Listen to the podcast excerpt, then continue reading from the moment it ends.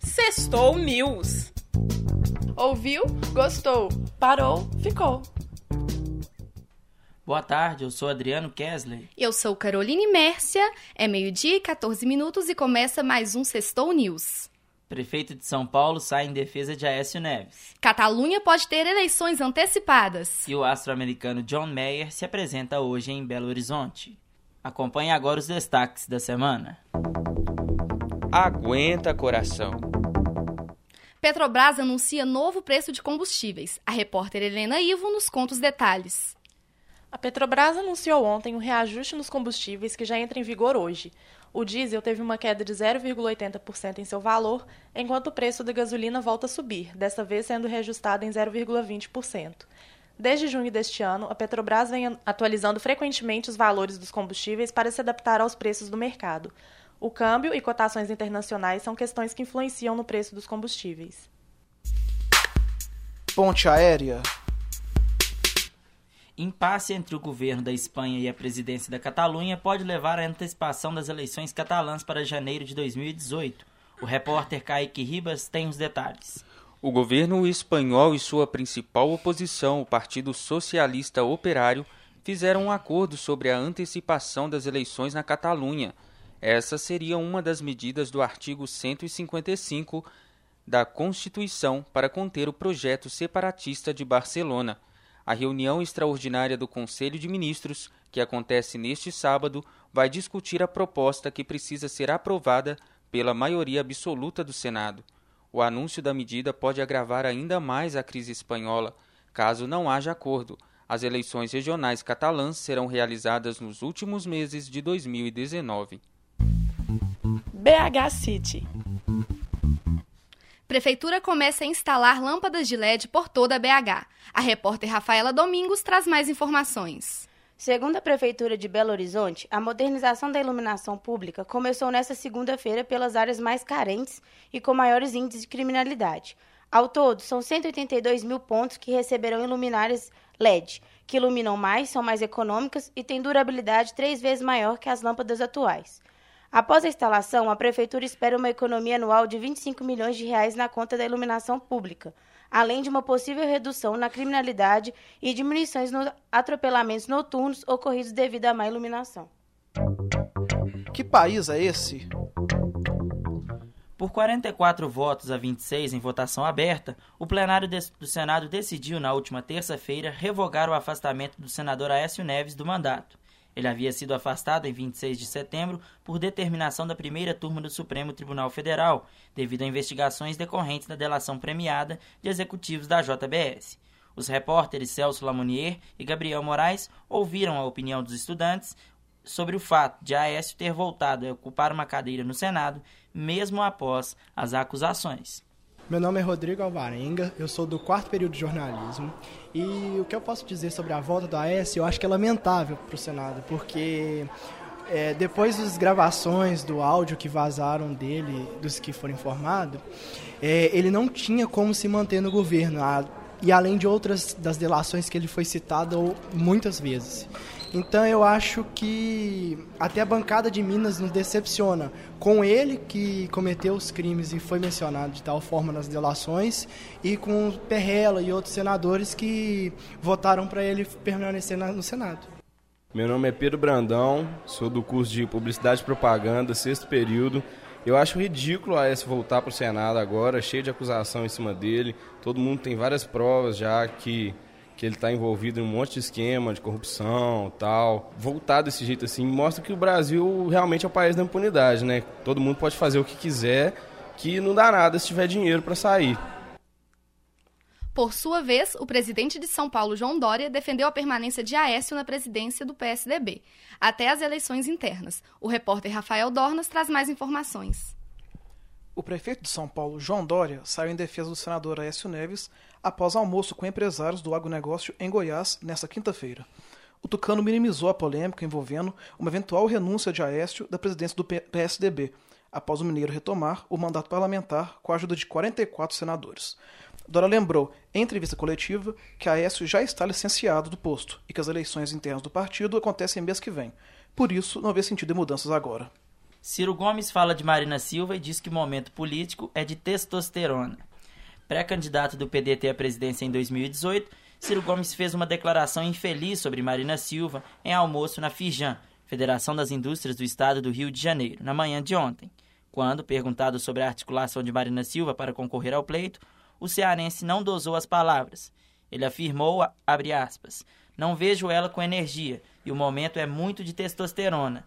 Não elogio isso, é mal para o Brasil, mas é um momento muito agressivo e ela tem uma psicologia avessa a isso. Fecha aspas. A fala ressuscitou nas redes a velha fama de Ciro Gomes, o Língua Solta, apelido que ganhou em 2002, quando também concorria à presidência.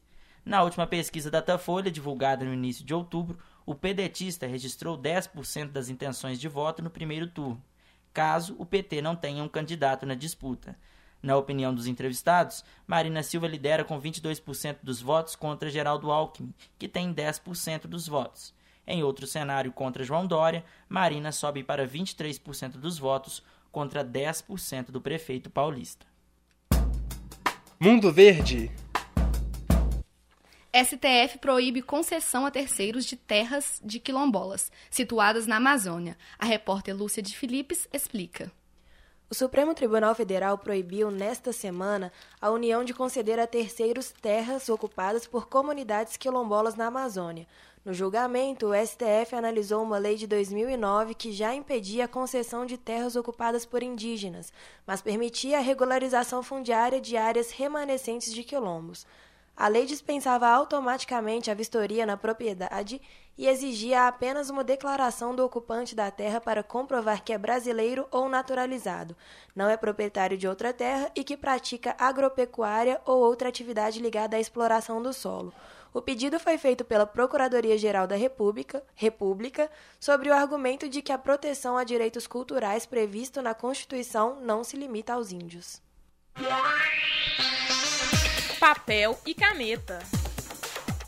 MEC anuncia residência em escolas e mudanças no ProUni. O repórter Rafael de Paiva explica as modificações. O Ministério da Educação anunciou nesta sexta-feira a Política Nacional de Formação de Professores em razão do alto índice de docentes sem formação adequada no Brasil. Entre as medidas a serem implantadas está o preenchimento de 20 mil vagas em cursos de licenciatura oferecidas por meio de, do ProUni a partir de 2018. Neste caso, serão aceitos candidatos que tenham renda maior do que a permitida originalmente para ingressar no programa. Outra ação é o Programa de Residência Pedagógica, com 80 mil vagas para alunos de cursos de licenciatura fazerem estágio em escolas de educação básica. De acordo com o Censo da Educação, há hoje no Brasil cerca de 1 milhão e meio de alunos cursando licenciatura, o que significa 18,4% das matrículas no ensino superior. Placar na briga pelo acesso à Série A, a América tem o chamado jogo de seis pontos, neste fim de semana. O repórter Hugo Labate conta mais. Atual vice-líder da Série B do Brasileirão, o América Mineiro recebe neste sábado, às 7 horas da noite, na Arena Independência, o quarto colocado Paraná Clube. A diferença entre os dois times na tabela é de apenas três pontos, mesma diferença entre a equipe mineira e o primeiro colocado, o Internacional de Porto Alegre. Portanto, o jogo é como uma decisão para o Coelho, que pode perder duas posições com uma derrota ou pode encostar no líder com uma vitória. Ex-presidente do Comitê Olímpico Brasileiro tem habeas corpus concedido pelo Superior Tribunal de Justiça e pode deixar a prisão a qualquer momento. A repórter Jéssica de Almeida explica. Por quatro votos a zero, ministros do Supremo Tribunal de Justiça concederam habeas corpus a Carlos Arthur Nussmann, ex-presidente do Comitê Olímpico Brasileiro, que já vinha cumprindo prisão preventiva. Os ministros responsáveis entenderam que a prisão de Nussmann é uma medida desproporcional em relação às denúncias de corrupção. O ex-presidente do COB é suspeito de comprar votos para a escolha do Rio de Janeiro como sede olímpica em 2016. A soltura de Nusma acontecerá no máximo até o fim do dia, quando a decisão favorável à soltura completa 24 horas. Apesar de autorizado, ele deve cumprir uma série de medidas cautelares, e uma delas é comparecer mensalmente em juízo para informar e justificar suas atividades. Fim de legal. Arte e cultura. Festival de Arte Negra apresenta protagonismo das mulheres negras como tema central da edição de 2017. A repórter Jéssica Marques conta mais. A programação acontece em diversos equipamentos culturais de Belo Horizonte, como o Teatro Marília, o Centro de Referência da Juventude e o Parque Municipal, onde grandes shows serão realizados. Artistas como Ellen Oléria e Zezé Mota se apresentarão. Todos os eventos acontecem nos equipamentos da Prefeitura, são de entrada gratuita e com classificação livre. O evento, que começou no dia 15 e vai até o próximo domingo, tem atrações para todos os gostos e idade. A programação completa pode ser acessada pelo site www.fanbh.com.br. John Mayer se apresenta nesta sexta-feira em Belo Horizonte. Fala mais sobre o show, Thales. O renomado cantor de pop rock norte-americano John Mayer se apresenta nesta noite na esplanada do Mineirão. O show faz parte de sua turnê The Search for Everything World Tour, promovendo seu disco mais recentemente lançado em 2017, que recebe o mesmo nome. Grandes sucessos como Gravity e Free Falling também farão parte de seu repertório. O show começa às 21 horas e o preço dos ingressos varia de 120 reais a meia entrada pista e 500 reais a pista prêmio. Os ingressos estão disponíveis no site livepass.com.br aqui na PUC. PUC Minas inaugura primeiro centro de excelência e simulação veicular da América Latina. A repórter Luana Santos traz os detalhes. A PUC Minas inaugurou na manhã da última quarta-feira, 18 de outubro, no prédio 10 do campus Coração Eucarístico, o primeiro centro de excelência em simulação veicular da América Latina. O Sim Center é uma parceria entre a PUC Minas e a FIT Automóveis, que comemoram 25 anos de parceria. A solenidade contou com a presença de várias autoridades da PUC Minas e de órgãos públicos. O novo sistema é composto por uma plataforma que realiza todos os movimentos de um veículo real, além de contar com nove atuadores. E esta foi a última edição do Sextou News. Edição Felipe Leandro e Liza Ketcher. Produção Anabela Mendes. Técnica João Paulo de Freitas, Isabela Souza e Clara Costa. E agora fique com um dos sucessos de John Mayer, em homenagem ao nosso colega de curso, Rafael Brandão.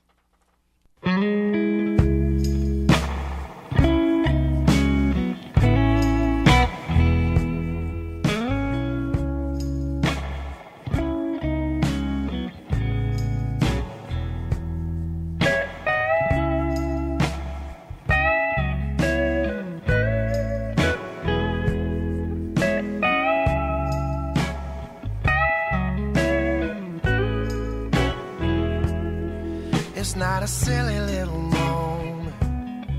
It's not the storm before the calm. This is the deep and dying breath of this love that we've been working on. Can't seem to hold you like I want to. So I can feel you in my arms. Nobody's gonna come and save you. We built too many false alarms. We're going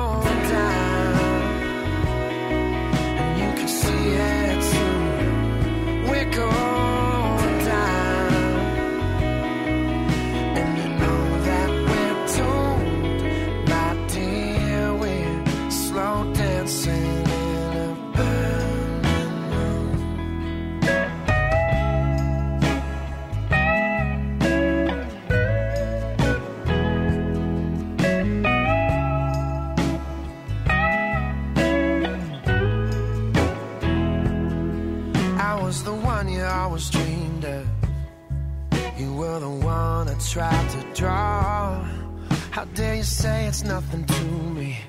Baby, you're the only light I ever saw. I make the most of all the sadness.